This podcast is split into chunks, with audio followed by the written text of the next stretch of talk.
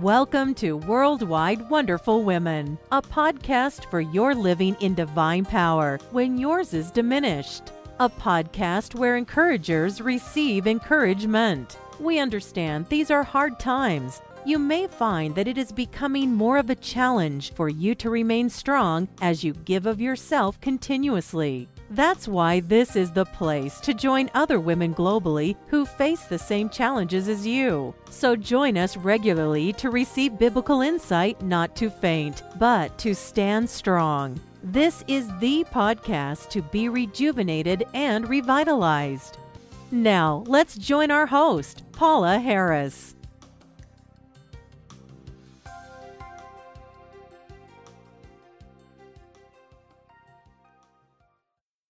Welcome back.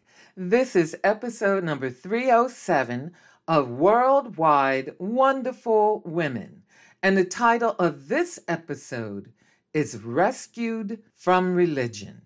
I would like to continue to share with you this month my journey with Jesus Christ and how he rescued me from religion to having a personal relationship with him. In sharing my testimony and journey, I am trusting that you will be encouraged to be released from all forms of religion, and some that may not even be obvious to you in your walk with the Lord as well. Please listen to last week's podcast as they build upon one another this month. Each week, I'm going to focus on a word that begins with the letter R. Last week, the R word was risk. This week, our word is rescued. Each person that walks upon this earth needs to be rescued. You'll understand this more clearly as I continue. Now, last week, I shared how, as a little girl, I was raised in a denomination that was steeped in tradition and rituals.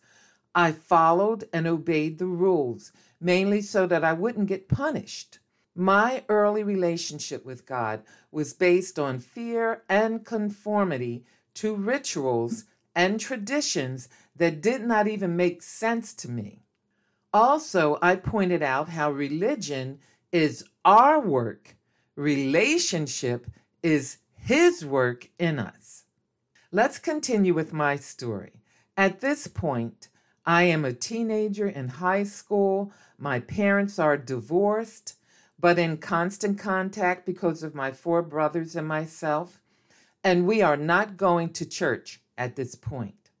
There were two young adult females who attended Philadelphia College of Bible, which changed its name to Philadelphia Biblical University in two thousand, and now has a new name, Cairn University, which is C A I R N, and they've eliminated the word Bible and biblical altogether.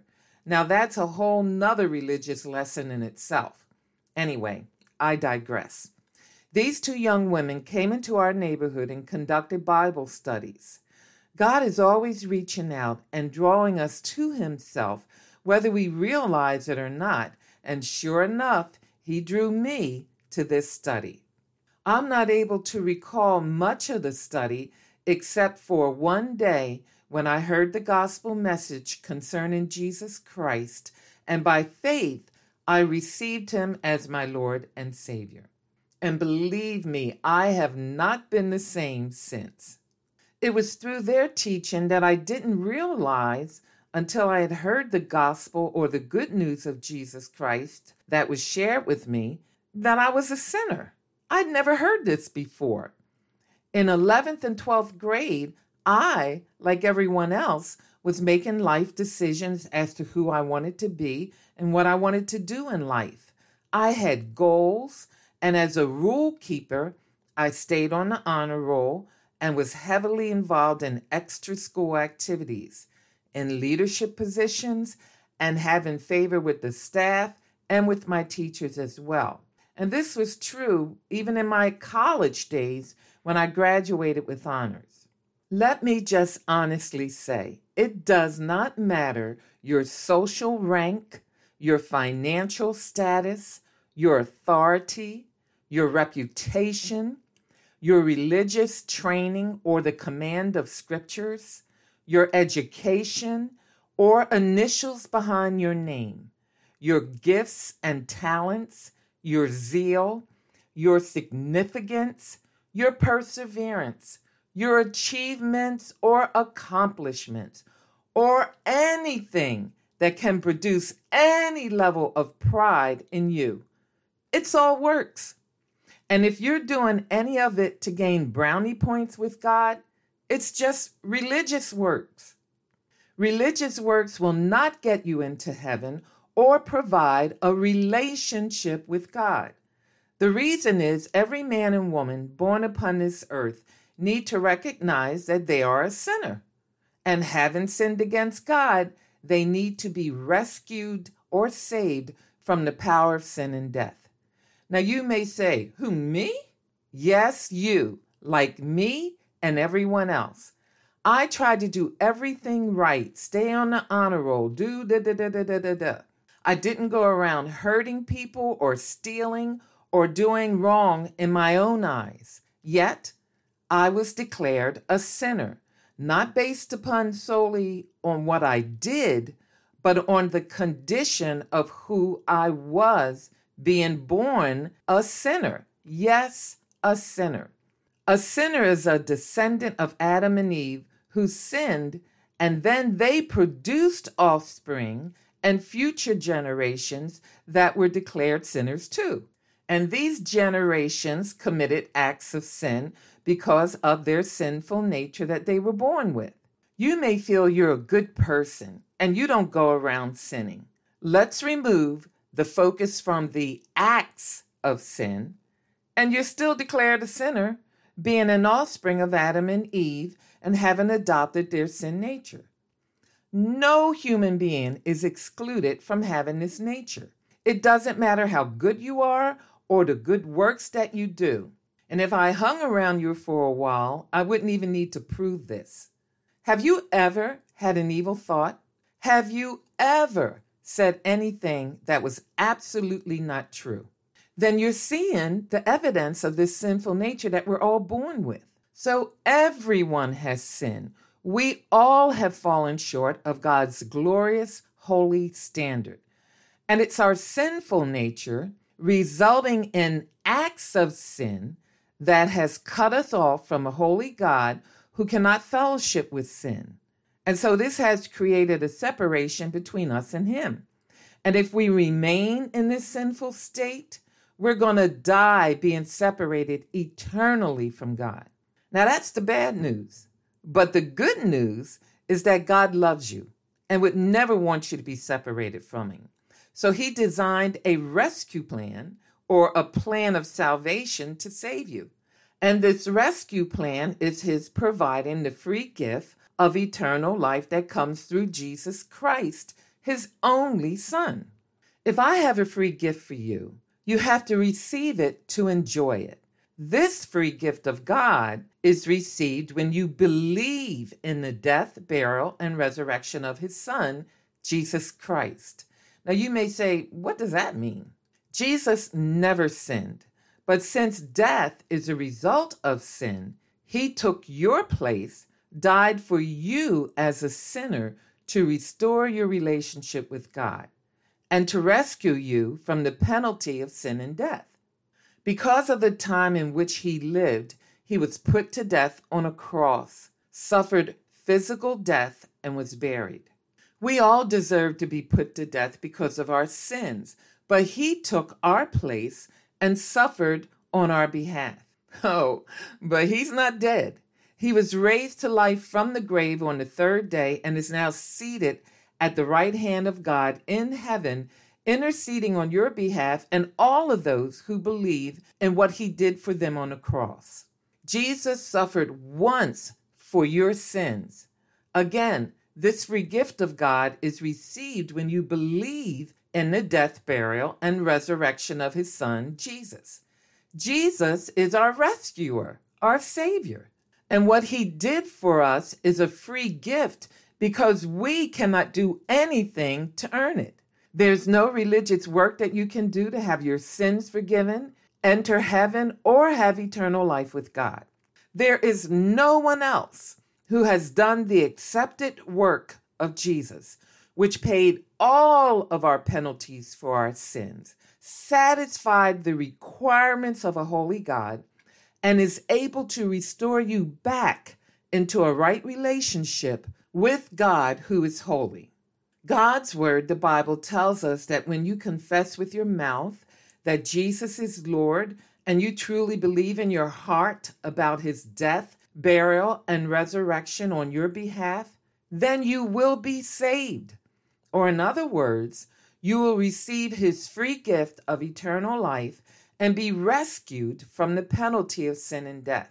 In your own words, just ask him to forgive you of your sins, that you believe that he is the Son of God and that his death, burial, and resurrection on your behalf has made it possible for you to have the free gift of eternal life through him. Ask him to save you. And if you do that, then you too will be rescued like I was. Jesus will rescue you and be your Savior.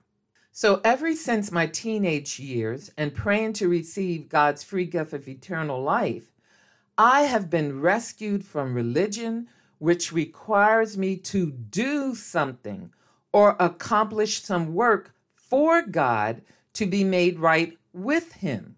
We can be religious and work the rest of our lives doing things, and none of them will earn us a spot in heaven. God accepts the finished work of Jesus alone for the forgiveness of our sins. The only work that we have to do is to believe on what Jesus has already done on our behalf. Listen to how Jesus explained this to Nicodemus, who was a religious leader. We see this in John chapter three, verse sixteen to nineteen in the Word of God. It says, "For this is how God loved the world. He gave his one and only Son, so that everyone who believes in him will not perish, but have eternal life. God sent his Son into the world not to judge the world, but to save the world through him. There is no judgment against anyone who believes in him, but anyone who does not believe in him has already been judged for not believing in God's one and only Son. And the judgment is based on this fact: God's light came into the world, but the people loved the darkness more than the light, for their actions were evil." Also, First John chapter five, verse ten to twelve says, "All who believe in the Son of God know in their hearts that this testimony is true. Those who don't believe this are actually calling God a liar, because they don't believe what God has testified about his Son. And this is what God has testified: He has given us eternal life, and this life is in his Son. Whoever has the Son has life. Whoever does not have God's Son does not have life." So please know again, religion is our work. Relationship is his work in us. There are many who are religious like Nicodemus, who keep rules and regulations, who have status, power, influence, but are now and will be separated from God eternally. For it doesn't matter how good you are or how much work you do for God, none of these things will get our entrance into heaven or provide the forgiveness of our sins by God. What about you? Have you ever prayed to Jesus to forgive you of your sins and to save you? You can have a relationship with him and see his work in you by taking these steps explained in this podcast. Get in touch with me if you need further clarification on what Jesus did to rescue you from the penalty of sin and death. Remember what I said and what I will expound upon further this month. There are three things to be mindful of: religion, relationship, and rebellion. Religion is working to please God. And I explained today that no works of religion will ever make us right with God. Then relationship is God's pleasing work within us. When we receive God's free gift of eternal life in Jesus, which was explained today, he begins his work within us, and we have the assurance of our sins being forgiven, our being made right with God, and our having eternal life. In other words, we're rescued and saved, not by our own works, but by the works completed by Jesus. And then rebellion is working to please ourselves. And we'll discuss this further. So there's religion, relationship, and rebellion. Which one are you living in right now? Okay, that's an important question. Well, until next week, please share these podcasts with others and smile. Jesus loves you. Thank you for listening to Worldwide Wonderful Women. We trust you enjoyed the program. Please take a moment to leave us a good rating and review on iTunes to help us continually encourage others around the globe. We also invite you to go to T W M for Jesus dot org. That's T W M like in Mary, F O R J E S U S dot org to download your free gift and see other resources to help you live in divine power. And oh, don't forget to tell your friends.